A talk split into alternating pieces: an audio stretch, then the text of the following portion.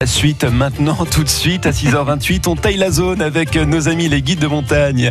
De bons plans de sortie en mode chaussures de rando et sac sur le dos. Où est-ce que vous nous emmenez aujourd'hui, Florence Aujourd'hui, j'aurais bien aimé vous emmener dans l'espace, mais bon, comme c'est pas évident, je vous propose une alternative Pila.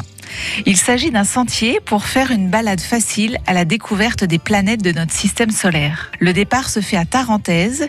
C'est une petite boucle de 5 km qui peut se parcourir en 2h30, mais je vous conseille de prévoir un peu plus de temps parce que sur le parcours, vous allez croiser le Soleil et ses 8 planètes. Cela fera autant de pauses. Après l'activité physique, il s'agira de faire travailler ces ménages car vous trouverez des panneaux qui vous présenteront chacune de ces planètes et leurs particularités astrophysiques.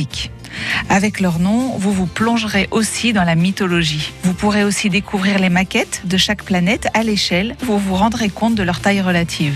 C'est une balade facile et agréable, le sentier des planètes John Adams, du nom de l'astronome qui a découvert la dernière planète de notre système solaire. C'était en 1846. Vous retrouverez le descriptif du sentier en accès libre sur pilarando.fr et je vous conseille aussi l'exposition sur la nuit à la Maison du Parc si vous voulez poursuivre sur le sujet. Elle est ouverte tout l'été.